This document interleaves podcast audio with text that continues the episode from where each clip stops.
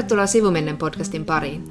Minä olen Johanna Laitinen. Ja minä olen Jonna Tapanainen. Ja tässä podcastissa me puhumme siitä, mistä ei ole puutetta. Eli hyvistä kirjoista. Koska meidän podaamisessa on niin hirveän pitkä tauko, niin kauheasti olisi aiheita, joita pitäisi käsitellä, mutta ainakin yhden suhteen pitää purkaa sydäntä, joka tapahtui tuossa muutama viikko sitten, eli Juno Dias, äh, jonka artikkeli New Yorkerissa kehuin silloin edellisessä jaksossa, missä hän kertoo, kuinka hän lapsena hyväksikäytettiin, niin kuinka häntä on nyt sitten puolestaan syytetty seksuaalista ahdistelusta. Ja hän on sitten vetäytynyt Pulitzeraadin PJin paikalta ja, ja sitten tietyllä tavalla pyytänyt anteeksi, tai oikeastaan ei ole käyttänyt sanaa anteeksi, mutta on sanonut ottavansa vastuun teoistaan. Olin kyllä siis taas sydän särkyi, koska siis jotenkin on aina pitänyt Junodia siis hänen kirjoista ja pitänyt hänestä, häntä semmoisena niin ihanana nörttinä tuommoisessa latinokulttuurissa, joka on osannut purkaa sitä sellaista machokulttuuria. Ja mitä sitten tapahtui? Niin, sitten tuollaisesta tulee just semmoinen tota, siihen liittyy vähän niin kuin häpeää ehkä. Mm-hmm. Siis, että et on niin kuin jotenkin fanittanut jotain tyyppiä. Ja He sitten vielä, me. Niin, ja sitten vielä, että sit kun se on niin vähän aikaa, että sä olet just ehtinyt vielä niin kuin kehua sitä artikkelia ja vielä, että miten hyvä se on ihan tekstinä, että mm. se on mm. niin kuin kirjallisesti niin korkeatasoinen artikkeli. Ja sitten silleen viikko eteenpäin. että mitä? Tavallaan se on hyvin loogista, että ihminen jota on kohdeltu kaltoin, että sitten hänkin kohtelee kaltoin. Ja mm. tietysti siinä myös myös loogista, että kaikki tämä, mitä hän on tehnyt, niin eihän siinä mm. ole niin kulttuurisesti mitään uutta. Mm. Siis niin kuin, että mies kohtelee naisia noin. Sitten tavallaan jotenkin vaikea olla kaiken tämän, niin kuin, jo niin kuin joka paikassa on kirjoitettu, että hän on sekä uhri, että voidaan niin kuin, tuntea sympatia häntä kohtaan, koska hän on ollut tämmöisen hirveän teon uhri itse, mutta sitten hänen täytyy myöskin tunnustaa sitten se, että hän on itse ahdistelija ja vastuussa teoistaan, mutta jotenkin tosi, tosi surullista. Näitä, näitä rakenteita tässä yritetään purkaa, tämmöisiä valtarakenteita tämän MeToo-keskustelunkin kautta. Mutta sitten tuntuu jotenkin vähän liian, liiankin julmalta, kun esimerkiksi Roxanne Gay, joka voi välillä olla hyvin jyrkkäsanainen, niin hän, hän tosiaan vain kritisoi tätä New Yorker-kirjoitusta tämmöisenä preemptive tekona, eli, eli tämmöisenä, että kun tiesi, että on tulossa näitä paljastuksia, niin nyt täytyy äkkiä maalata itsestään sympaattinen kuva. Kun tietyllä tavalla se oli tosi arvokas teko, kun mm. tulee tosiaan matsokulttuurista, että niin kuin osoittaa oman haavoittuvuutensa tuolla tavalla – ja sitten Roxanne Gay oli myös yksi niistä, joka sanoi sitä, että, että kyllähän se on aina nähty Juno Diazin teksteistä, miten misogynistisiä ne ovat. Ja mä taas on aina lukenut ne semmoisena niin patriarkaattia kritisoivina mm. ja niitä, niitä rooleja, mitä ne antaa miehille, niitä kritisoivina. Ehkä lukisin ne eri teksteinä nykyisin, en tiedä, mutta en, en usko. En tiedä. Niin, ja sitten tavallaan de facto me emme voi tietää, kuten Roxanne Gaykään ei voi mm. tietää, että, että millä mielellä Dias on kirjoittanut sen tekstin. Kyllä. Et ei me voida sanoa, että se on jo niinku, että se on semmoinen preemptive teksti. Se voi no. olla sitä, tai sitten se ei ole sitä. Eikä tässä nyt oikeastaan ole mitään sanottua muuta kuin voi voi, voi ahistaa. mutta, mutta se on briljantti keissi taas, koska se osoittaa, että millaisia ihmiset on, tai millaisia me ihmiset olemme. Pystyy olemaan samaan aikaan uhri mm. ja sitten alistaja, että se vaan on niin. Ja sitten miten niin kuin helposti sit valikoi omaan tarinaan ehkä sellaisia piirteitä, jotka niin kuin tuntuu hyvältä. Tai niin kuin, että sä halusit siinä omassa tarinassa kertoa, että niin itse asiassa mä itsekin olen vähän mulkvist. Tänään meillä olisi tarkoitus puhua siis monistakin asioista. Elizabeth Stroutin kirjasta nimeni on Lucy Barton. Meillä on Ayobami Adebamin haastattelu kirjasta Älä mene pois. Mutta ensin me halutaan puhua ulkonäköpaineista. Hmm. Ja kun sä sanoit mulle, että meidän kannattaisi puhua tästä aiheesta, niin mä olin ekaksi silleen, että en halua, koska tuntuu nololta puhua ulkonäköpaineista, tuntuu hirveän 90-lukulaiselta puhua ulkonäköpaineista. Ja sitten mä muistin sen sun Kathleen Moran maksiimin, että miksi lisätä puhetta maailmaan, jossa nainen kertoo siitä, kuinka ei pidä tietyistä asioista ulkonäössä.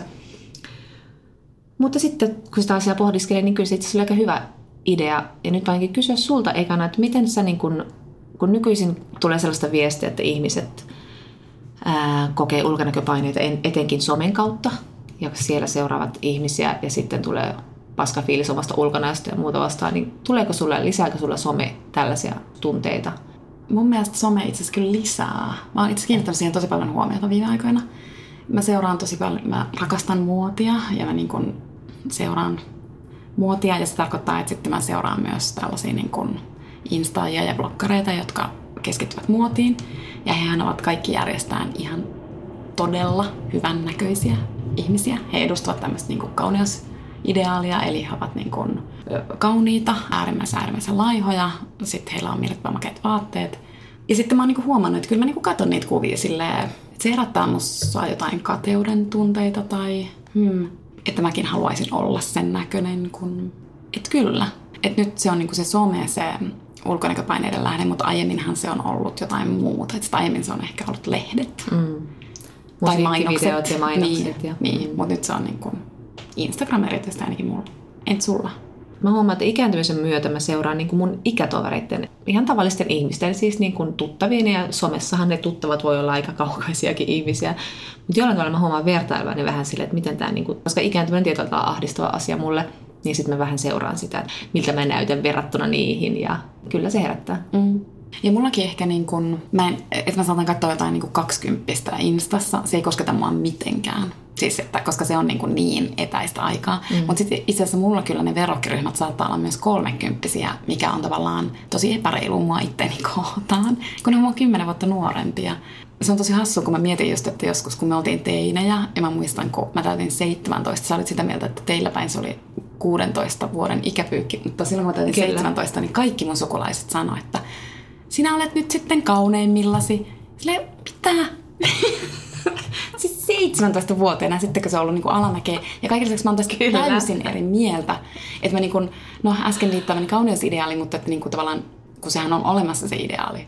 Ja sitten mä ajattelen että jotenkin, että mä olin ehkä lähimpänä sitä ideaalia, ideaalia kolmekymppisenä. Että jos mä katson mun kolmekymppis-kuvia, niin kyllä mä oon silleen, että vitsi, mä oon kyllä niin kuin tosi heikkeä ollut kolmekymppisenä. Ja just se vanheneminen, että tavallaan yhtäkkiä niin kuin oma kroppa rupeaa vähän niin kuin pettämään sut. Että se ei enää olekaan se, niin kuin se täysin kykenevä kroppa, mitä mm. se oli. Ja se liittyy kaikkeen ihoon ja mm. ihan siis kaikkeen, että hiuksiin, siis mm. siis ihan mitä tahansa. Ja sitten erityisesti kun mä niinku mietin, että mä oon aina tykännyt mun kropasta ihan tosi tosi paljon, mm. että mä en ole niinku ikinä oikein inhonnut sitä, vaikka mä oon saattanut tiedostaa, että mä, että mä olen teininä esimerkiksi ihan semmoinen tikkulaiha, että mä en ollut mitenkään naisellisen muodokas reilu kaksikymppisenäkään. Ja, ja mä niinku tavallaan tajusin, että nyt mä en niinku edusta sellaista täydellistä naisihannetta, että toki, että mä oon sit hoikka, että, mulla, että mä niinku osun siihen ihanteeseen siinä, mutta että mä en kuitenkaan ole se niinku naisellinen ihanne, mutta silti mä niinku rakastin mun kroppaa. Ja nyt musta tuntuu, että se, se vähän niinku pettää mut se kroppa. ja mulla on pikkusen niinku vaikeuksia suhtautua tällä hetkellä mun niinku omaan vartaloon tästä joku 10, 15, 20 vuotta, niin mä olisin, mitä me peleltiin silloin, niin. kun 40 että kroppa pettää nyt. Mut siis, mutta tässä on joku tietty semmoinen, niin. tämä on aika sen eh, rajapyykki-ikä ehkä jollain tavalla. Kyllä Mutta... se on, koska siis mä muistan vielä, että, että joskus ihmiset sanoo silleen, että kolmekymppisenä sitten ymmärtää, että, että niin kuin joku rajallisuus elämästä tulee vastaan. En mä Ei, kolmekymppisenä mä olin on top of my game. Niin, olin niin, mäkin. Niin, mä ajattelin sille, että mä en kuole koskaan kaikki on mahdollista. Et sen takia mun mielestä niin nelikymppisissä on kyllä se hetki, jolloin sitten oikeasti rupeaa niin niin. Mutta mä keskeytin Ei, siis mä olin sitä sanomassa, että musta on ihana kuulla, että sä sanot noin, että, että mä rakastin mun kroppaa, mm. koska mulla on taas ollut se, se aina, että mä en ole koskaan pystynyt sanomaan noin, tai mä en ole koskaan ajatellut noin myös. Ja siis mä en oikein tiedä, mistä se viesti on tullut, koska mä en ole sanonut sitä kotoa, mä oon käynyt kaiken näköiset pikku maalaiskoulut, jossa sai kietoutua valtaviin kollegepaitoihin, eikä ollut niinku tavallaan mitenkään framilla eikä mm. arvosteltavana. Mutta jostain se kuitenkin tuli, jostain mä sen viestin poimin. Sitten mulla oli myös semmoisia seurustelusuhteita, että mun painoa kommentoitiin ikävästi. Ja, ja sitten se tietysti aiheutti mulle semmoisen niin valtavan kriisin. Se on tosi surullista, että mä oon aina ollut sitä mieltä, että mun pitäisi olla vähän laihempi. Ja jotenkin tästä on vähän ankea puhua, koska se on musta jotenkin noloa. Mm. Mun pitäisi olla silleen, että olisi täysin tyytyväinen. Mä oon pitänyt itseni niin kuin aika viehättävänä ihmisenä ja mä en ole sillä tavalla ollut niin kriisillä ulkonäkön kanssa ihan hirveästi. Mutta tämä painoase on semmoinen, että mä oon raahannut koko ikäni perässäni. Niin. Se on, niin, se on vielä tosi klassinen. Niin on. Se on tosi klassinen. Just semmoinen, että kun olisi muutama kilo, niin sit, mm. sit niin olisi. Indeed, niin. Ja sitten ennen kaikkea mä luulen, että se on just toi, että viisi kiloa. Että sitten et viisi kiloa ehkä pois ja sitten olisi niin kuin ihan ok seuraa se hirveä kognitiivinen dissonanssi, kun tietää sen, että tämä on jokainen, mitä kaikki hokee, kun viisi kiloa olisi pois, mm. niin sitten kaikki olisi hyvin. Ja sitten tietää, että mä oon feministi, mun ei tarvi laihtua, kaikki on hyvin näin, nyt niin kun vaan olet tyytyväinen ulkonäköisesti, sun kroppa on vahva ja terve ja pystyy uskomattomiin juttuihin, ja tekisi mieli koko ajan niin läimäytellä itseäsi, olet huono ihminen, olet huono feministi, olet kaikkea sitä ja tuota, mutta eihän se nyt siihen auta. Mm. Mutta sitten kun nyt tästä kun ruvettiin puhumaan, niin sitten tavallaan myöskin se, että ei halua lisätä tätä puhetta, mutta sitten myöskin just vähän häpeä siitä, että olen feministi ja arvostan ulkonäköäni.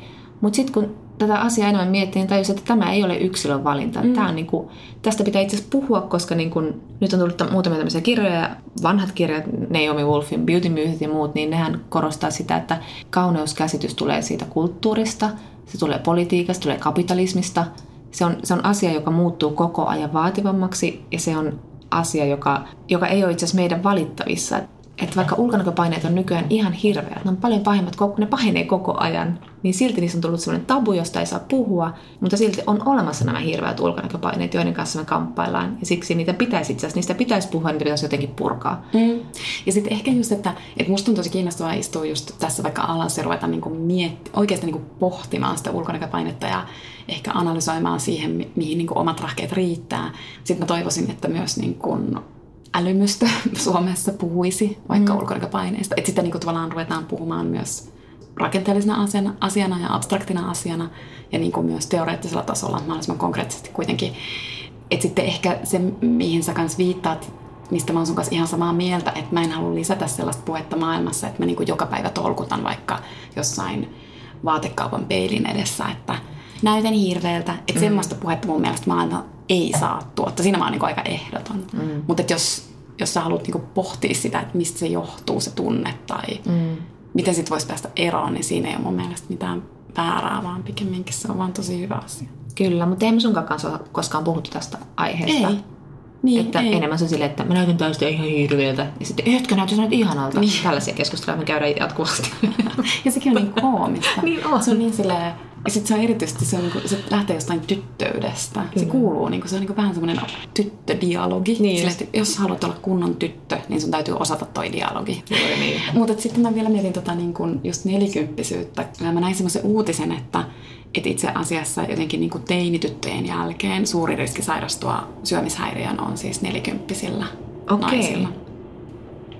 Ja mä luulen, että se liittyy osittain tuohon, mitä me äsken puhuttiin, sitten kuitenkin, että kun se kroppa yhtäkkiä muuttuu 40, mm. tai siihen tulee niin kuin joku mm. semmoinen, että siinä tapahtuu niin kuin siinä kropassa kuitenkin niin kuin jotain muutoksia, ja sitten tulee just se, rupeaa haikailemaan sen oman esimerkiksi kolmekymppisen kropan ja ulkonäön perään, niin sitten se niin kuin ehkä johtaa sut tekoihin, mm. mm. kuten syömishäiriö. Että sä oikeasti yrität kontrolloida sitä mm. kroppaa ja sä yrität taistella sitä aikaa vastaan, mikä on niin kuin mahdotonta. Mutta mm.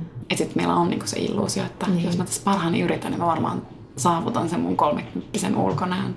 Klassikkohan tässä on tässä kirjallisuudessa on Naomi Wolfin The Beauty Myth, jonka hän kirjoitti hyvin nuorena, alle kolmekymppisenä ja hän kirjoitti sen 90-luvulla, kun huomasi, että hänen ikäluokassaan syömishäiriöepidemia lisääntyi valtavasti. Ja kauneusleikkaukset alkoi yleistyä ja pornossa tuli valtavirtaa. Ja, ja hänen ajatuksensa siinä on paljon siteerattuja, mutta joka tapauksessa, että jokainen sukupolvi saa nähdä, että kun naisilla alkaa olla enemmän valtaa, tilaa, niin nousee joku aivan mahdoton kauneusideaali, joka sitten taas kolonisoi naisten energiat ja pitää huolen, että he eivät sitten etene liian pitkälle ja, ja ylipäätään, että mitä vapaampia naiset on, niin sitä enemmän heitä pommitetaan tämmöisellä mahdottoman täydellisyyden kuvastolla. Ja hän itse asiassa väittääkin, että vaikka meillä on enemmän rahaa ja valtaa kuin koskaan, meillä on huonompi tilanne kuin meidän ei-vapautetuilla isoäideillä. Tai nyt meillä onkin mahdoton semmoinen, kun sä puhuit tuosta just tuosta ikääntymisen surusta, niin se kauneusideaalihan on hyvin nuori. Hmm. Se on niin kuin todella nuori. Ja kuten Wolf sanoikin, niin vanhemma nainen on aina siis se tarkoittaa sitä, että hänellä on enemmän valtaa, joten silloin häntä ei pidetä viehättävänä. Ja sitten tällä myös niin kuin, rikotaan tämmöiset niin sukupolvien väliset välit naisilla, eli siis nuoret ja vanhat käännetään toisiaan vastaan, koska nuoret naiset pelkää tietyllä tavalla vanhempia naisia, vanhemmat naiset pelkää nuorempia naisia. Ja sit tilanteeseen, että ei tehdä yhteistyötä, vaan... Sehän on hirvittävän niin kuin tavallaan, no mä en voi sanoa niin kuin siis nerokasta, tälle ironisesti nerokasta, mm. mutta että se niin kuin tämmöinen niin kuin patriarkaalinen järjestelmähän on, vitsi se on kyllä toimiva.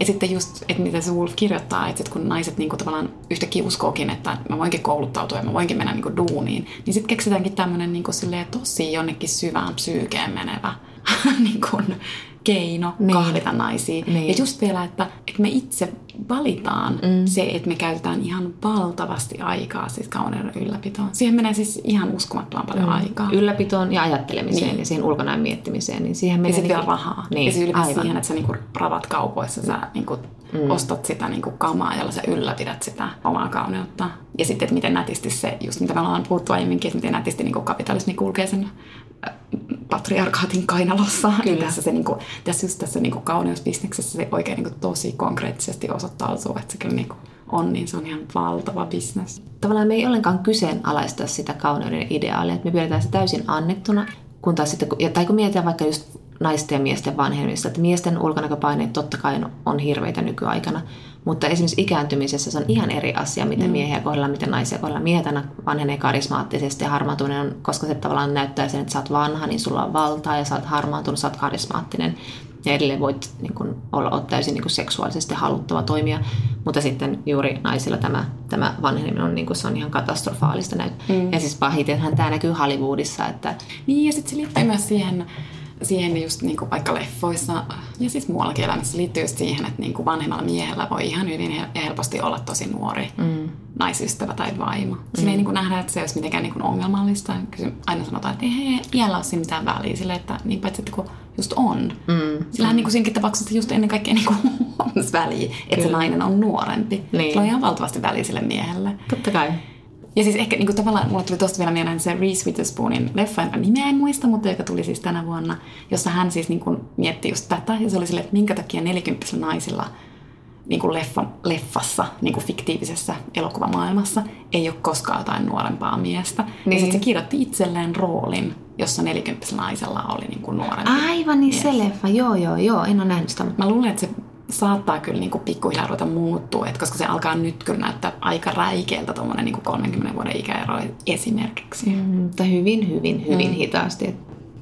Mutta jos puhutaan ihan plastiikkakirurgiasta tai kauneuskirurgiasta, niin tavallaan me te, mehän tehdään nykyään ihan äärimmäisiä juttuja itselleen, mitä ei olisi voinut kuvitella joskus 30 vuotta, kun Wolf kirjoitti ton Beauty Mythin, että me todellakin niin kuin, mitä vapaammaksi meidän, til, meidän elämä tulee, niin sitä niin kuin älyttömämmäksi tämä meininki menee.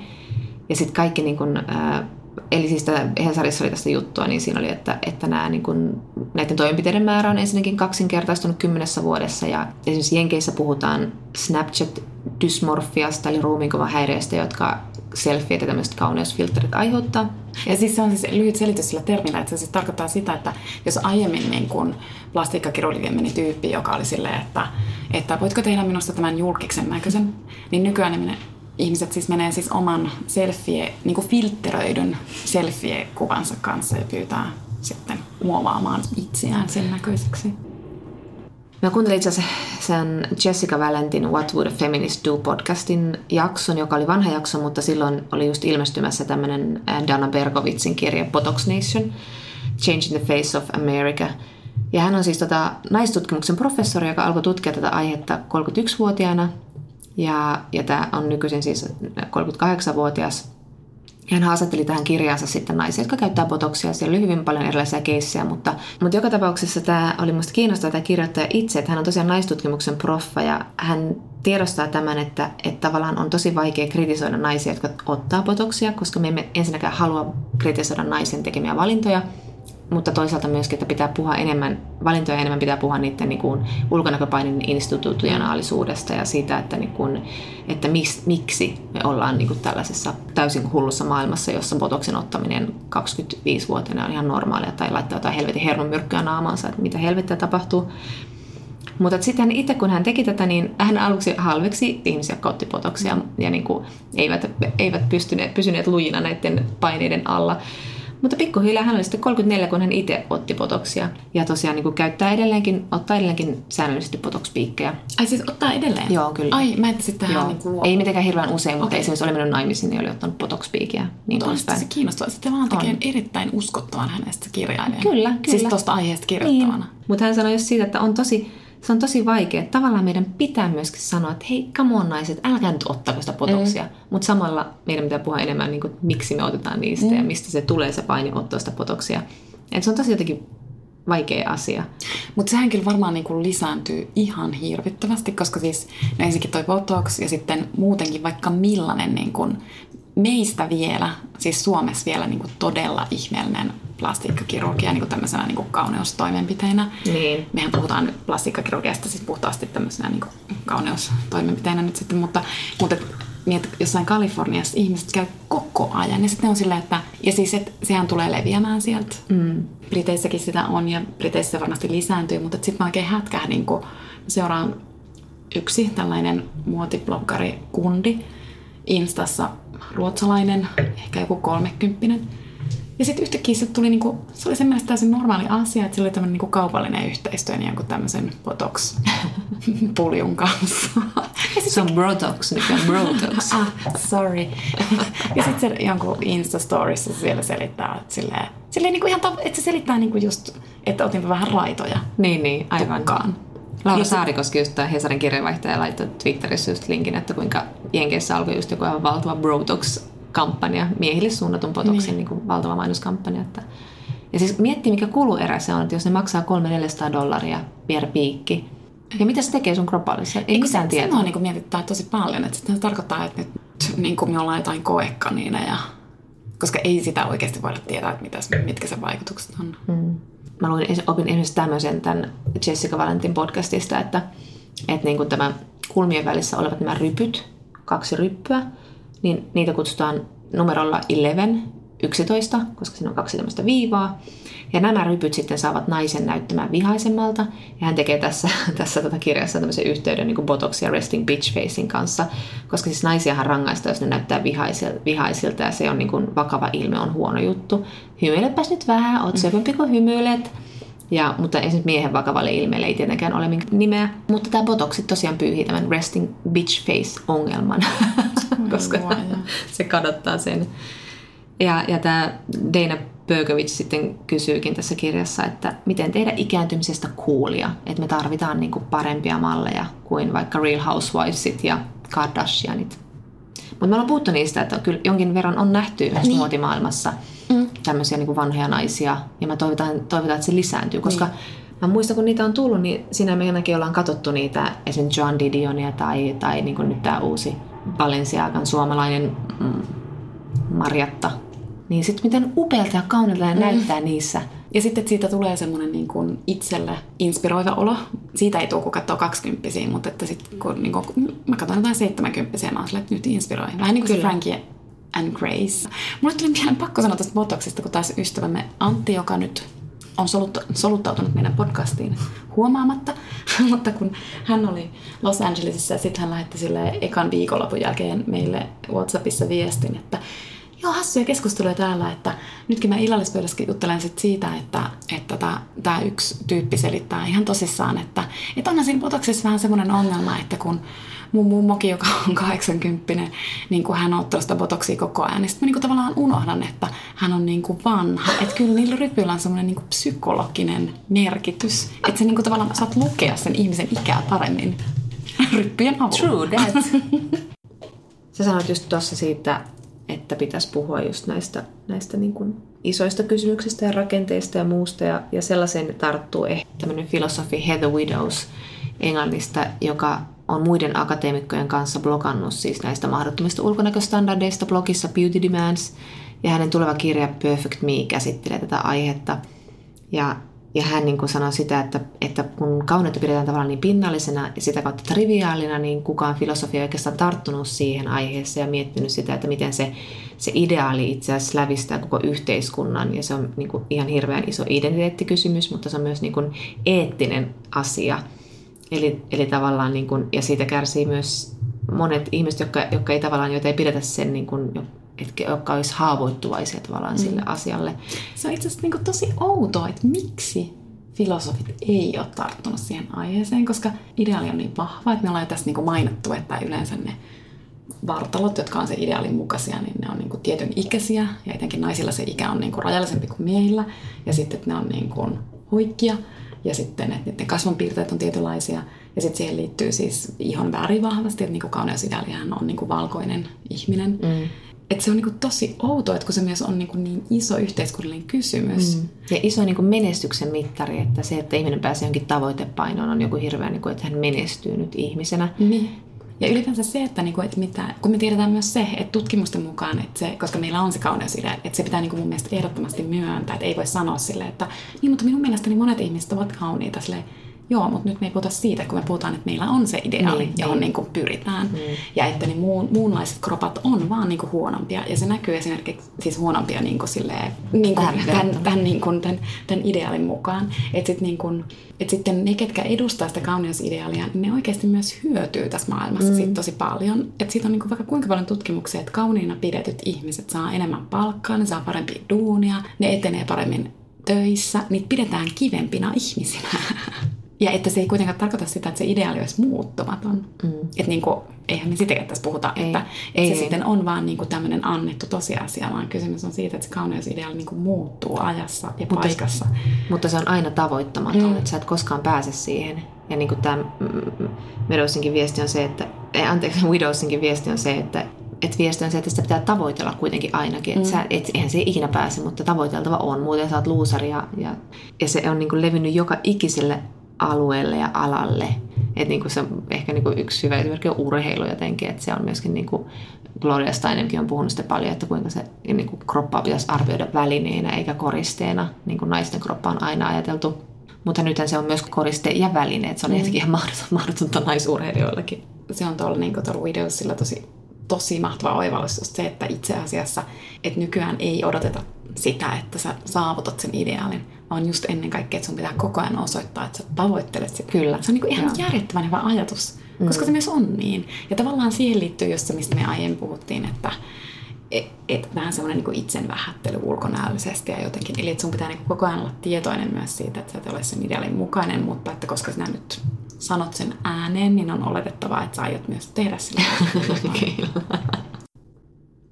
Eli tämä Widowsin kirja Perfect Me, se puhuu juuri tästä, mistä me puhutaan, että miksi, miksi oli vaikea puhua ulkonäköpaineesta, että, että siksi, että siinä tulee pakostakin arvosteltua muiden naisten tekemiä valintoja, ja sitten tämä tietysti tämä kognitiivinen dissonanssi, mutta sitten myös se, että siihen on vain yksinkertaisesti myös fiksua satsata siihen ulkonäköön, koska kuten sanoit, siitä hyötyy monella tavalla.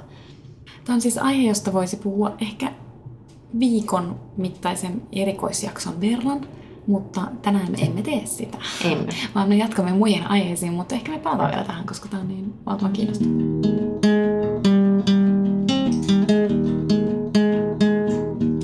No on vähän hassua puhua kirjasta, jonka, joka me ollaan luettu aika kauan sitten jo. Mm. Mutta kun ei ole ollut aikaa, niin nyt sitten puhutaan. Eli Elizabeth Stroutin nimeni on Lucy Barton, yhdysvaltalaiskirjailija, hänen esikoisensa on suomennettu, se on pikkukaupungin tyttö ää, vuodelta 1998. Ja sitten on jostain syystä ei ole suomennettu Olive Kitteridgea, kirja, josta hän voitti Pulitzerin ja jossa tehtiin HBOn aivan mahtava TV-sarja, jossa Olivina nähtiin Francis McDormand, joka oli siinä aivan niin kuin loistava. Ja nyt on se suomennettu nimeni Lucy Barton, ja tähän on itse asiassa ilmestynyt viime vuonna Yhdysvalloissa jatkoosa Anything is Possible, jota, joka uskoisin suomennetaan. Mitä aion suomennetaan. Mutta semmoisen kiinnostavan uutisen luin tuossa hiljattain, että Robert Redford on ostanut tämän yhden romaanin Burgess, jota ei ole myöskään suomennettu, niin siitä oikeudet ja kehittelee sitä minisarjaa HBOlle. Joo, ja tämä kirja alkaa sairaalassa, ja tässä vietetään paljon aikaa sairaalassa, jossa tämä nimihenkilö makaa viikkoja, hänen perheensä, siis miehensä hänen tyttärensä ovat sitten kotona mutta yhtäkkiä hän saa vieraan ja se on hänen äitinsä. Ja sitten paljastuu, että heillä ei ole ollut mitenkään erityisen läheiset välit ja sitten pikkuhiljaa kirjan myötä sitten lukija rupeaa päättelemään, että mistä se johtuu, että niillä ei ole ollut niin läheiset välit. Tämä sijoittuu siis tänne New Yorkiin, mutta sitten se myös palaa tänne nimihenkilön, eli Lucy Pattonin lapsuuteen Illinoihin. Ja sitten tämän kirjan aikana tämä Lucy Patton niin kuin, tavallaan kuvaa sellaista niin kuin hänen luokkanousuaan, semmoisesta hyvin, hyvin köyhistä oloista. He asuvat lapsuuden perheensä kanssa autotallissa. Ja sitten hänen niin kuin, matkaansa suht menestyneeksi kirjailijaksi New Yorkissa. Mihin sä kiinnitit eniten huomiota tässä kirjassa? No tämä on silleen hitaasti hurmaava kirja ehkä jollain tavalla, että että sitten tämä Lusin ääni, tämä on ensimmäisessä persoonassa kerrottu tarina ja tämä Lusin ääni on, on tosi vallottava. Hän on jotenkin tosi rakastettava hahmo, jotenkin vähän lapsenomainen jollain mm. tavalla. Ja ehkä se lapsenomaisuus tulee juuri siitä, että hän puhuu tässä enimmäkseen äitinsä kanssa ja jotenkin kerjää, kerjää siltä jotain kiintymyksen osoituksia. Mutta ehkä tätä, tässä on tietyllä tavalla, että se on koko ajan sen pieni mysteerin tuntu, että mi, mitä on tapahtunut, miksi tämä ihminen on tällainen, miksi heidän välit ovat tällaisia, odottaa vähän niin kuin jotain avautumista, mutta ehkä sitä ei välttämättä oikeastaan koskaan tullut. Ei, ja sitten kun mä olin lukenut ton kirjan, niin mä, mun ensimmäinen ajatus oli silleen, että miksi mä jotenkin huolimattomasti. ei, koska, koska sitten mulla oli niinku tavallaan aukkoja. Ei se niinku haittaa, että niitä aukkoja jäi. Mutta mäkin mietin tätä lapsenomaisuutta, että sitten siinä kuitenkin siinä hahmossa oli myös ilman sitä äitiä niin jotain semmoista impulssinomaista ja jotain sellaista, niin kuin, että se oli vähän niin kuin jotenkin vietävissä ja se teki mun mielestä vähän hassuja asioita, se teki vähän niin kuin huonoja valintoja, mikä oli niin kuin mahtavaa. Se teki niin. siitä hahmosta ihan siis super super hyvän. Ja jollain tavalla hänelle kuitenkin tosi rankka tämä lapsuus tietyllä tavalla. Tää, tässä on niin kuin monia erilaisia teemoja. Tässä on niin kuin sosiaalinen ulos sulkeminen, joka johtuu köyhyydestä, luokasta, taustasta. Tässä on yksinäisyyttä. Tässä on niin kuin jonkinnäköistä, ei hyväksikäyttöä, mutta kuitenkin puhutaan nyt hyvin ongelmallista perheestä, jossa kaikki ihan kunnossa. Tämä Lusi saa esimerkiksi hirveitä kauhukohtauksia, että jos joku sanoo sanan käärme, hänellä on sellainen muistikuva, että hänet on suljettu kuorma-auton taakse ja käärme lähestyy häntä. Ja ilmeisesti hänet onkin suljettu kuorma-autoon lapsena vähän niin kuin säilytykseen, mm. jos vanhemmat ovat töissä tai rangaistuksena, en ole ihan varma. Hyvin, hyvin omalaatuinen perhe on kuitenkin kyseessä.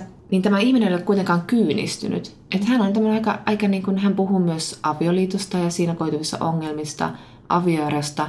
Hän ei ole mikään totinen kyynistynyt jotenkin hän on säilyttänyt semmoisen niin kuin, ehkä jollain tavalla niin hauras hahmo, että ei ole edes varaa kyynisyyteen jollain tavalla. En, en mä tiedä edes itse, mitä mä tarkoitan tällä lauseella. Niin, mutta mä, kyllä mä saan tästä kiinni. Että sitten jossain vaiheessa mulle tuli semmoinen olo, että ihan kun se olisi vähän niin kuin, tai se nyt kuulostaa ihan hirveältä, mutta, mutta että kun mä ajattelen sillä, että se on vähän niin kuin yksinkertainen. Joo, joo, joo. Tai se, ja se ehkä liittyy siihen, että se kuitenkin niin kuin jotenkin suhtautuu maailman aika naivisti jollain tavalla, mm. vaikka se samaan aikaan sitten, ja mä rakastan sellaisia kirjoja, jossa niin kuin, että, että siinä tapahtuu se juon, tarina etenee, mutta sitten yhtäkkiä se päähenkilö tai kertoja, sitten se sanookin jotain tosi yleistä, että se zoomaa etäämällä ja se tekee jonkun summauksen siitä, että millaisia me ihmiset olemme ja niin edelleen. Ja tässä kirjassahan sitä oli myös niin kuin paljon. Että se ei niin kuin missään tapauksessa ollut mitenkään tyhmä, mm, vaan siis mm. hyvin, hyvin älykäs mm. se päähenkilö ehkä myös toi, niin kuin toi lapsen omaisuus, mitä sä sanoit, niin se summasi sen tosi hyvin. Hassua, koska hänen äitinsä istuu tosiaan joku viisi vuorokautta siinä sängyn vieressä. Ja aina kun Lusi herää, niin hän haluaa taas kuulla äitinsä ääneen. Hän on niin ihmeessä, että hän näkee äitinsä vuosien tauon jälkeen. Ja sitten se on hassu, koska niin tässä koko ajan tulee ilmi, että miten niin kuin omituinen perhe on ollut kyseessä, mutta he eivät puhu oikeastaan niin mitään näistä asioista. Äiti ei kysy mitään tältä Lusilta hänen elämästä. Hänen, hän, Lusilla on kaksi tytärtä, eli hänellä on kaksi lastenlasta. Hän ei kysy heistä mitään, hän ei kysy miehestä mitään, hän ei kysy kirjailijan urasta mitään. Ei puhuta siitä, että minkä ihmeen takia Lusin veli miten se meni? Hän menee siis jonkun naapurin maanvilleen tilalle nukkumaan ää, porsaiden viereen, jotka ollaan viemässä seuraavana päivänä teurastettavaksi on niin kuin aivan niin kuin, todella outoja asioita, mutta näitä asioita ei käsitellä. He, sen sijaan he puhuvat ainoastaan heidän tuntemiensa ihmisten elämästä. Vähän niin kuin juoruilevat mm. käytännössä, että muistatko se ja sen ja mitä sille tapahtui ja miten kävi ja, ja käyvät läpi niin kuin tämän pienen kylän ihmisten tarinoita tavallaan tulee selitys, että miksi sen Lusin vanhemmat ovat pistäneet välit poikki Lusin ja hänen miehensä, koska Lusin isä on siis taistellut toisessa maailmansodassa ja hän on traumatisoitunut siellä sodassa ja, ja se liittyy siis saksalaisiin. Se syy, hän kantaa siis niinku syyllisyyttä, tämä isä. Ja sitten tämä Lusin mies on puoliksi saksalainen ja sitten kun Lusi vie ensimmäistä kertaa miehensä esiteltäväksi vanhemmilleen, niin sitten sit hänen isänsä niinku tavallaan loukkaantuu siitä. Mutta kummallisinta tässä kirjassa on se, että se ei niinku tavallaan tunnu siitä Lusistakaan mitenkään ole erityisen oudolta. Mm. Kun lukijasta mm. tuntuu ihan silleen, että mitä?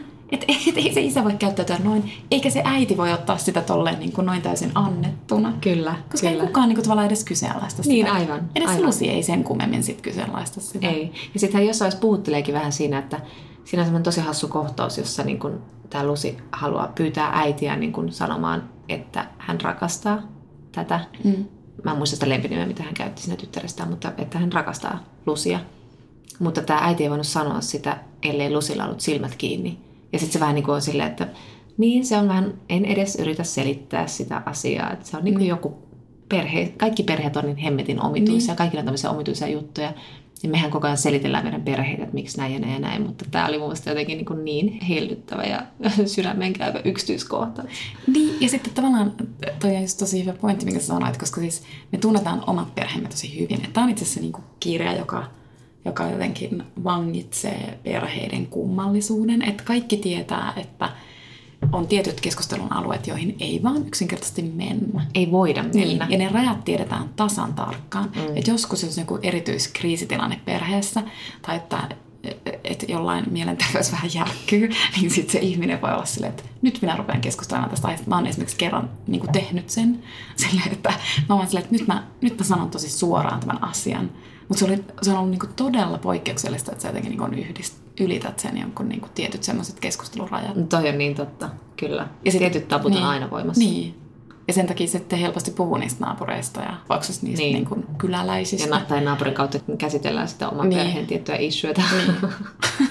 Lusilla ei ole sillä tavalla niin kuin ollut outo perhe, vaan se on oikeasti ollut aika kauhea perhe ja, ja niin kuin ollut siis tosi ongelmallista se elämä. Mutta Elizabeth Strout siis luottaa lukijaansa ja musta on jotenkin mahtavaa niin kuin aika kunnioittavaa, että hän niin kuin näin niin kuin tätä on monessa paikassa kiitetty juuri tätä, niin kuin, että jätetään niin paljon sanomatta. Mm. Ja se on koko tämän romaanin ydin, se mitä jää sanomatta, uskaliastikin ottaa tämmöisen mm. riskin, että jättää noin paljon ilmaa. Mutta sitten tästä tuli myös, niin kuin, kyllä mulle tuli myös tosi surullinen olo, vaikka, vaikka mulle on semmoinen olo, että tämä Lucy kyllä niin kuin elämässä pärjää. Niin. Et koska se on semmoinen ihmeellinen, se ei ole mikään voimahahmo, vaan että kun se on vaan semmoinen, että se taapertaa elämänsä läpi, niin mm. se niin kuin pärjää hyvin. Mutta silti mulle tuli niin kuin aika surullinen olo sitten kuitenkin, että kun ne ne perhesuhteet oli sillä niin kuin, niin. Sit kuitenkin niin kuin ihan hirvittävän etäiset. Ja just, että kun ne ei pitänyt sit yhtään yhteyttä, että yhtäkkiä se äiti on siellä sairaalahuoneessa. Kyllä se mua suretti. Ja hänen avioliittonsa kyllä aika eriskummallinen. Mm. Tuntuu, että se, hänen aviomiehensä suhtautui häneen vähän semmoiseen, ehkä enää vähän tyttörä tai jonain vähän semmoisena. Niin. En mä saanut sit miehestä oikein niin kuin mitään. Mutta sekin jäi sille mahtavan silleen. Niin epäselväksi. Ja tavallaan kun jotkuthan on silleen, että kyllähän se, niin kuin, sulla on jotain tuttaviakin, että sitten aina puhuu siitä mm. jostain miehestä, joka vaikuttaa vähän niin kuin mielikuvitusmieheltä, kun et sä niin kuin koskaan näe sitä. Niin. ja sitten niin kuin, että sitten se mies on muka siellä jotenkin siellä kotona ja sitten yhtäkkiä ne eroaa. Niin aivan. Mm. Oliko mies olemassa? ja siis oli, kyllä mä uskon, että Lucy Bartonilla oli tässä mies. Kyllä, mutta, kyllä. Mutta se oli jotenkin tosi just etäinen. Ja sitten, ja sitten just se, että kun tuntuu, että se Lucy Barton ihastui kaikkiin miehiin, niin kuin muihin miehiin, jotka oli sen ympärillä. Toi on muista kanssa niin, niin huvittava yksityiskohta. Minä rakastin lääkäriä ja hän rakasti naapuria. Ja... Tässä on myös yksi kiinnostava hahmo. Tämä ehkä, en tiedä onko tämä nyt Elizabeth Stroutin stand-in tai joku, mutta kuitenkin tämä kirjailijahahmo Sarah Payne. Joo. Joo. Miten mieltä sä olet siitä tyypistä? Mä tykkäsin siitä tosi paljon. Ähm, mä koko ajan sotken kirjailijan nimen tähän päähenkilön. Samoin. Mutta siis toi Lucy Barton sitten päätyi tämän kirjailijan oppilaaksi mm. kirjoittajana. Ja siis, joo, mä tykkäsin tosi paljon. Se oli niinku semmoinen tunnistettava yhdysvaltalaiskirjailija. Mä mun mielestä Spain. Että sitten se Sarah Payne esimerkiksi, kun Lucy Barton on kuuntelemassa Sarah Paynein kirjailijahaastattelua, no, haastattelija esittää Sarah Payneille sitten kysymyksen, johon Payne vastaa, että ei ole minun tehtäväni selittää lukijalle, mikä on kertojan ääni ja mikä kirjailijan henkilökohtainen mielipide.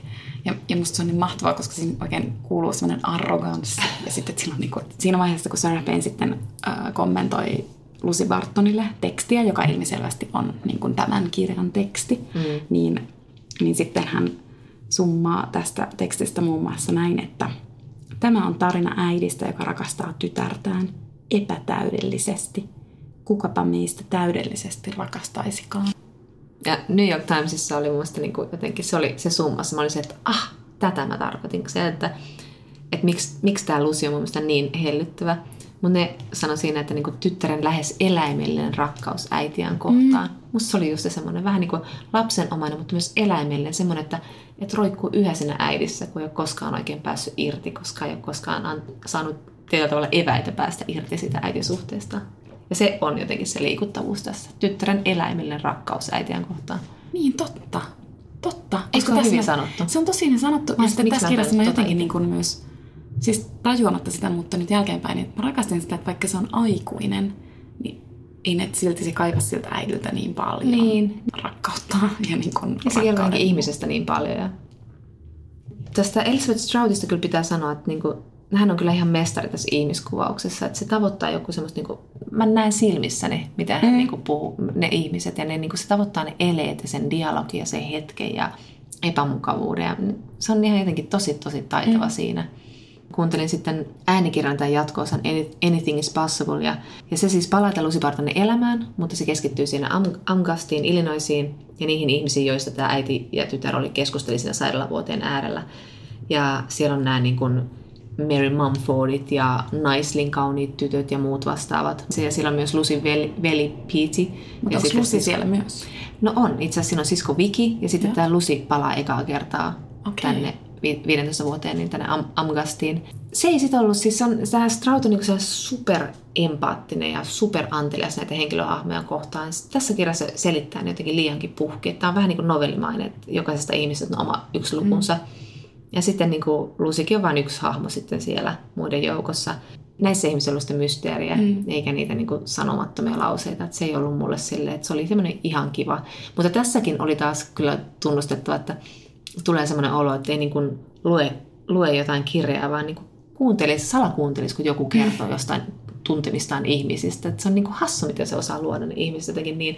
Ja sitten pakko sanoa vielä, että kun me ollaan nyt puhuttu toi ensimmäinen puolituntinen ulkonäköpaineista, mm-hmm. ja sitten mä vähän niin kuin säpsähdin, koska harvoin törmää siis oikeasti romaaneissa ää, kauneuskirurgiaan, eli siis tämä Lucy Barton käy lääkärillä, joka tekee ihmeitä, tai mä en nyt muista, miten hän sen niin kuin muotoilee, mutta että, tai että joka, joka tekee ihmisistä jotenkin nuoremman ja Vähemmän äitinsä näköisiä. Vähemmän äitinsä näköisiä, huolettomamman näköisiä. Sekin niin kuin mahtuu, että miten se just niin kuin ei sano ääneen sitä sanaa. mutta, mutta, mutta se oli tosi yllättävää. Ja sitten Joo. just sekin vielä, että se ei niin kuin se kertoo ja mitenkään häpeile sitä. Se vaan mm-hmm. kertoo sen. Ja, ja sitten tavallaan rakentaa myös sitä hahmoa niin mahtavasti. Että se on vähän sellainen, se on tosi sinut kuitenkin se elämänsä kanssa. Mm-hmm.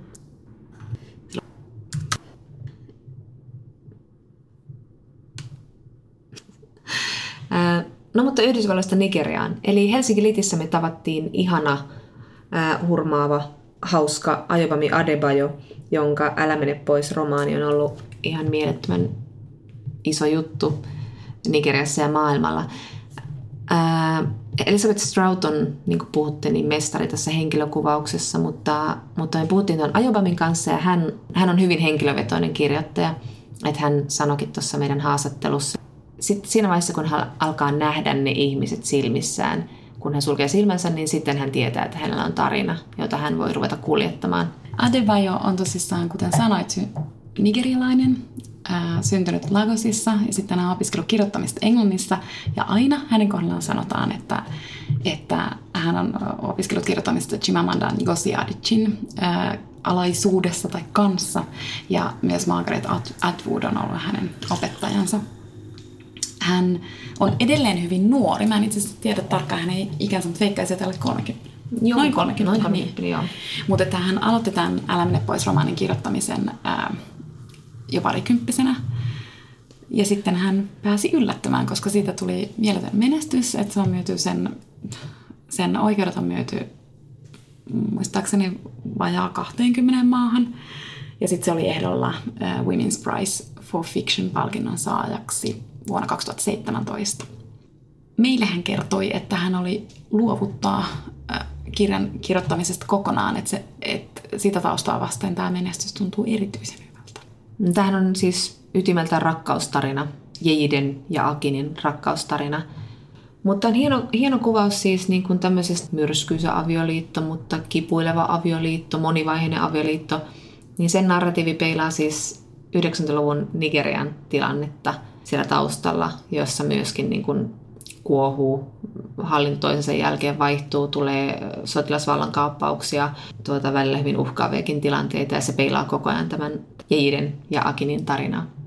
Oliko se 80-luku? Saattoi olla. no, Oliko 80 Ja tämä tarina siis on yksinkertaisuudessaan se, että Jeide ja Akin ovat siis oikeasti rak- todella rakastuneita. Että siinä alussa niinku ymmärtää, että kysymys on niinku rakkaussuhteesta. Mm. Mutta, mutta et sitten siinä hienosti kuvataan sitä, että miten et, et niinku kahden ihmisen suhde ei olekaan pelkästään kahden ihmisen suhde. Että et sitten yhtäkkiä siihen puuttuu yhteisö, siihen puuttuu niinku perhe, suku, ja kaiken tämän taustalla on siis valtava odotus siitä, että, että pariskunnan täytyy siis saada lapsi. Ja sitten he päätyvät tekemään asioita.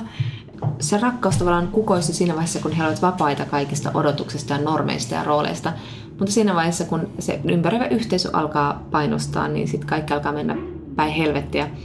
Ja Ja se tekee niistä molemmista kauhean epätoivoisia. Että sekä tämä nainen tässä suhteessa on epätoivoinen, että sitten se rupeaa uskoa tyyliin johonkin mustaan magiaan, tai siis ihan niin kuin kaikkeen mahdolliseen, että koska se vaan sitten haluaa sen lapsen, ei välttämättä siis sen takia, että saisi lapsen, vaan ei, siis siksi, että saisi niinku rauhoitettua tavallaan sen tilanteen, että mm. et jotta se yhteisö jättäisi tämän pariskunnan rauhaan. Myös se mieshän oli erittäin epätoivoinen.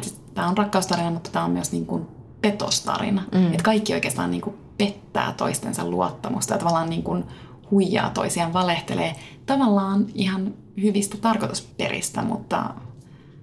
Ja yksi iso teema tässä on sirppisoluanemia, joka sitten johtaa isoihin tragedioihin. Tämä oli jännä tässä kirjassa, että, että vaikka tässä on niin hirveitä asioita niin, ja tämä oli aika sentimentaalinen paikoin, niin tämä ei silti tuntunut semmoiselta sentimentaaliselta vedätykseltä. Mä mietin tuossa, että mikä on niinku tearjerkerin suomenkielinen nimi, että varmaan joku itkuheruttaja. Mm.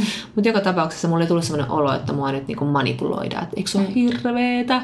Ja se johtui siitä, että hän osaa kuvata niinku menettämistä ja menetystä ja surua todella hyvin. Mm. Ja tämä Jejiden hahmo, joka käy läpi näitä niin kuin suuria tuskia lastensa takia, niin hän perustuukin tämän Ajobamin edesmenneisen ystävän äitiin.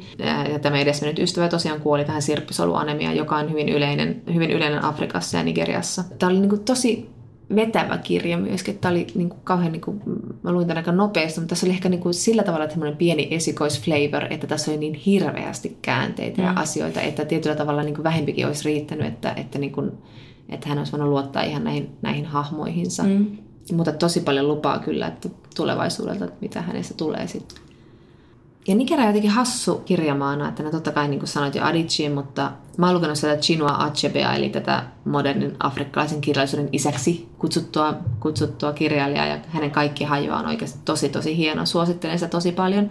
Ja sä oot lukenut tämä Helen Ojejemia, eikö? Joo, mä luin hänen esikoiskirjansa, ja sen jälkeen hän on kirjoittanut sitten novelleja Joo. paljon. Ja siellä on tämmöinen kustantamo Kassava Republikki, joka niin kuin vie, vie ihan surutta näitä suorilta näitä, näitä kirjailijoita esimerkiksi Yhdysvaltoihin, eikä vain myy niiden oikeuksia. Ja he ovat tehneet sitten hyvää työtä tässä. Ja mutta tosiaan me kysyttiin Ajabamilta muun muassa, onko hän poliittinen kirjailija ja uskoako hän rakkauteen. Mutta me aloitettiin kysymällä Jejiden hahmosta ja Ajabami kertoi, että hän aloitti kymmenen vuotta sitten tämän Jejiden ajattelun kun hän törmäsi ystävänsä äitiin ja kun tämä ystävä oli kuollut tähän sirppisoluanemiaan. Ja tämä äiti oli muuttunut täysin ja hän alkoi pohtia, miltä tuntuu kokea tämmöinen menetys, jota tämä on onnastellut koko lapsen elämän ajan.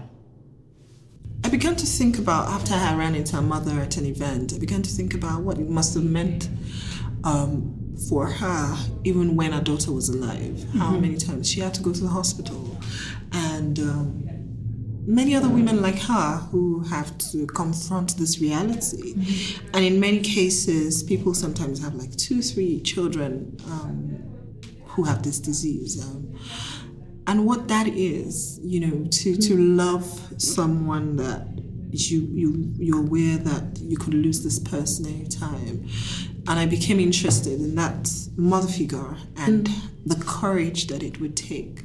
Um, and also the limits of that courage after a certain point. So I started thinking about a character who would um, be that person. So it took a few years, but I mean, she was so, it was such a compelling um, character right from the beginning for me that even before I started writing the novel, I would sit in a room, for instance, and think to myself, how would she carry herself in a room? How would she walk into a room? You know, um, what would she eat at this buffet? Um, so she was from the very beginning at the heart of the book. So uh, you were working like an actress, like living in her skin. yeah, I mean, at a point, I, I did have to do that. Um, after I had written the initial draft, I think the initial draft, for me, the initial draft is always fun because free. yeah, there is so much freedom. And then you have to do the next draft, and it's not as much fun as it was because you realize that 50% of what you've written is rubbish. Um, so there's that. But with the first draft, it was it was a breeze, and I remember doing that like for a week. I would sit in a room and try to think the way I imagine that she would think. Notice the things that maybe I wouldn't be interested in, but I think, oh, she might notice this. I need to pay attention. So, yes, um, for her character and even subsequently for other um, things that I wrote, I did do a bit of um, that, like actors do that. Yeah, I try to sort of inhabit this character and see the world through her eyes. I feel that it, it gives me and it gives me access to realities that I might not have observed mm-hmm. ordinarily as myself. Mm-hmm. How, how did it feel to let her go? It, it was difficult just to just be honest about it. Um, when I came to the end of it, by the time I was done with the book, and I was reading what was going to be like the advanced copy, the proof copy in the English version. I, I, remember reading very slowly because I didn't want to get to the end. Um, because I knew that then, you know, what do I do with my life now? Yeah. Um, I remember that when I finished reading that, I, I wrote a short story in a very short period of time. I think over the course of two days, I didn't sleep. I just wrote a story because mm-hmm. I wanted to be, I wanted to create another world. It was mm-hmm. just cleanse your palate. Yes, yes. I wanted to cleanse my palate and um, become emotionally invested in other characters, mm. you know, and tell myself, don't worry, it will be fine. we'll meet other people. I was wondering, the book is also it's it's very many-sided. Mm. I mean, there's a bit of a mystery, mm. and, and, and it's funny, mm. and then it's so terribly sad, and and and the way you grasp the pain of the mother. Mm. I mean, I, in the end, I was just crying in a, in a cafe, and then I just put my sunglasses, on. finishing it. And it, you didn't just... hide your mouth, or, like cover your mouth. Because usually when I cry, so I'm like crying out loud. I control myself. but, but the the book is so there are so many twists and turns, and it's also in a way very plot driven. So I was mm. wondering which comes more naturally to you as a writer, writing the a plot or the characters, or can you make the difference? The interesting thing for me, and I, I didn't realize it was plot driven until I had finished it. Mm. So it was really the characters for me. It was figuring out, I mean, with with the mystery at the heart of it. And I, tried different structures for it. I wrote it. So there was a time when you had Ejide story and then you had Hakim story, and that was the novel which was terrible because by the time you get to Hakim, you just hate the no, you hate him, you hate the book. You're just going to like, no, I'm not interested in what this man has to say. Um, there was a time when Hakim's whole section was in second person because I wanted to capture the idea that he was externalizing his experiences. He did not want to accept that this was who he was. Um, so I went through a lot of um, trial and errors with this book. So I wasn't thinking about the plot a lot when I was working on it. What I really wanted to figure out was the characters and what they would say when. And what would one character never even say? Um, so that was what informed the structure at the end of the day. And then once I figured out the characters and knowing who would say what meant I needed to understand them. What did they want um, from this relationship? What do they want? From the reader what is the point of the story because they are telling a story. They are building a narrative each of them. Mm. and they're trying to explain they're trying to understand they're trying to justify the decisions that they made. And i think the moment i realized it was plot driven was by the time i was done with the final draft and I read it again because I thought, you know, I, let me see if there's anything I can move around. I realized if I moved one chapter, the novel collapsed. And I'm like, oh my god, how did I get here? That, that's that's an interesting thing to me, and I feel that with my writing, for me, it's always. It's always, I mean, it, it can begin with many things. It can begin with a story. It can begin with an image. You know, I could see a picture and that could inspire me. But I think when I actually begin to write, I'm, what I'm trying to do with the first draft is get a grasp of the character, mm-hmm. um, take hold of them or have them take hold of me in, in a way that compels me to think about them constantly. And it's when I get to that point with any project that I know, oh, I'm actually writing a book now, you know, or oh, this is actually a short story. Yeah. It's not just a couple of words I'm throwing together. When I, I can almost close my eyes and see these people Yeah. I want to go back to um, Jonna crying in a cafe because uh, because I thought after reading this, I, I was thinking that it's a very very emotional novel, as Jonna said. That I was kind of like laughing, crying, hating these characters, loving them, understanding them. Uh, criticizing them. So I think that you kind of like pushed all the buttons in my soul, and I was using like 100% of my emotional register. Was it deliberate to write this emotional novel? In some ways, it was. Um, in other ways, it, it was in that. I, I, I can't imagine a way of writing because I mean, at the heart of it, what started this novel was this mother who had to deal with as children being sick, and there was really no way to write it without tears. Um, I'm sorry, but you know, um, it, it really is the and it, it was something that I also struggled with when I was writing it. Like, does it have to be this relentless? You know, like this is difficult um, because it was also difficult to write um, and go back. And there were times when I, I stepped away from the novel because I, I just couldn't even do it. Um, but I, I felt obligated to do it because I knew that the reality for many women was even worse, particularly with this disease. And I needed to stay faithful to that. Um, the laughter was deliberate because come on you have to be able to laugh in this book. Yeah, yeah. yeah. And i also think that sometimes in life that's how people cope you know with the worst of situations. That's- I mean, they, they just find a way to laugh um, no matter how unlikely the situation is. That's that's also a survival mechanism. So i think in, in a sense it was deliberate. Um, but in a sense it was not not it wasn't that i thought to myself oh so i'm going to make the reader feel this and then i'm going to make the reader feel that it was it was really drilling down into these characters and getting in with their getting down there in there with them myself as a person and experiencing the, some of those emotions as intensely as they did and finding a way to um, put that on the page. I think that that was what um, translated into that effect. And by way of apology, I always tell people it was also very difficult to write. yeah. Many of the funny scenes come out of the scenes when you're kind of making fun of the old traditions and the hmm. belief in a hmm. magic or something like that. Hmm. Were you at any point worried about doing that? Or I mean, when I think about it now, I think oh, I started writing this book when I was very young. I was in my early twenties, and I don't know. I, I I don't think I'm the person I was then. I think there was a level of irreverence that made it possible to to write this book. Like you know what, I'm just going to say whatever I want. you know.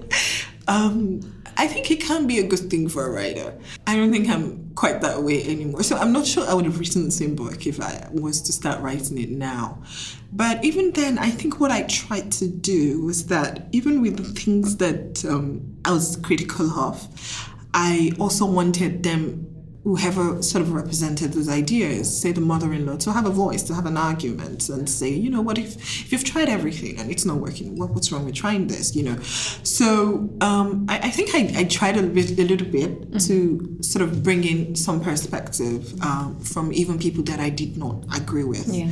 Um, so yeah, that was sort of like the counterbalance. Um, but I mean, I think that when you write, you, you really do need that mental freedom, mm-hmm. that, that mm-hmm. measure of irreverence. even Akin and Yeide, I mean, they're modern and they're a successful couple, and they they are this kind of couple, but they also find themselves in the middle of mm-hmm. these contradictions. Like, should I? Well, maybe there's something. Maybe I should. Maybe I should just try it, Yeah. you know. Um, I, mean, I think the cultural heritage can really be a massive thing, even when times have changed. That the fact that that possibility exists, it's, mm-hmm. it's always tempting, you know, like, oh, what do I have to lose, you know? Even when on a logical level, you know that um, oh this this does not make sense. But the thing is that we're not strictly logical beings as human beings. The thing that you describe here uh, that you are interested in history and you write about um, like social issues topics that are especially um, important for women do you think that you are a political writer Uh, I don't know. I mean, I I am interested in politics as a person, Um, but as much as possible, and even with this book, I mean, with an earlier version of this book, because I'm obsessed with politics, Akin goes into politics because I wanted to write about what was going on.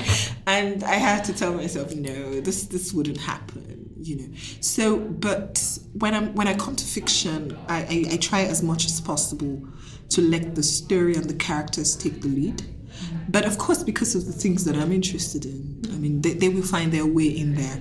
So, I mean, I, mean, so I suppose in a sense I am. I, I, th- I, I suppose that I will always write things that um, speak directly to um, society in some way. I think that it is political also in the way it handles the roles of women and men in, in Nigeria. And of course, it's a it's a wonderful love story, and Akin and, and Yeyide are willing to go really far to save their marriage. And I was just wondering, I mean, can love really succeed in in a time of like strong patriarchy, or when the roles are so stiff that you know there's not really room to move or, or form a relationship on their own terms? I mean, I do believe in love, but I, I think that love has its limits. I, I'm, I'm really convinced of that. Um, I think it's also a very, very powerful thing that it can translate into some limits.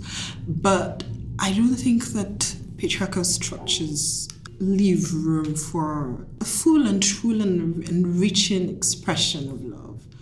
I don't think it's love when it's limiting one person. I don't think it's love when it serves only one person. I think no, I don't think so. Um, but yeah, I, I do believe in love, but I, I think that it it can have its limits, um, and that, but that doesn't even. Oh yeah, Yeah, yeah. it's complicated. yeah it is. You're like learning your answer. Should I believe in love? I, I, I think that love is also interesting. I mean, I say, and for me as a writer, because one of the things you're thinking about uh, when you're thinking about characters is motivation. What do they want and why? Love is a great motivator. Um, so yes, and um, I think it's something that I will always write about, like the different dimensions of it. Love between siblings. I mean, it's one that I, that's one thing I've been thinking about. Yeah. Um, quite a bit recently the, the loyalty the bond i mean love between friends you know which is also very interesting mm-hmm. um, thinking that this is somebody who is not your family member he's not somebody who's bound to you by say marriage or by law and they still choose you you know it's it's it's a beautiful thing so yes Yeah. We have been discussing it a lot. Mm. Yeah. That we would love to read books like more mm. about like love in another sense than mm-hmm. in like romantic yeah love. yeah yeah and, and i think that for me I mean, when I say stay with me is a love story, one of the things I'm thinking about is the relationship between the brothers. It's, it's the younger brother who, for me, is very interesting. For me, is a very interesting character. Yeah, um, it's sort of the sacrificial lamb Yeah. when you think about it. he's, he's not a perfect person, but there's a, there's, there's a certain loyalty that he has to his brother um, that he's going to take to his grave. The New York Times just wrote a big story about uh, about how women are the new vanguard of literature because they're doing something new. That, and by new I mean they're just telling their own stories, and then people are wanting, and people want to read them. And uh, Nigeria has been always this big big country for literature. But uh, do you see any current themes in, in the literature of your contemporary colleagues? Or? Yeah, I mean, I think so. I, I think um, even in Nigeria, when I, when I if, I if I'm sitting here and I'm trying to think about, say, ten contemporary Nigerian writers, I, I think six or seven of them would be women. You know, that I would think about, um, whose work have really meant something to me. Um, I think it's a good thing. Um, but I mean, my, my, my, my, my instinct, which is not backed by research or anything, is that these stories have always existed. We've just come to a point in history where we're paying attention. And let's hope that continues. Yeah, let's hope so.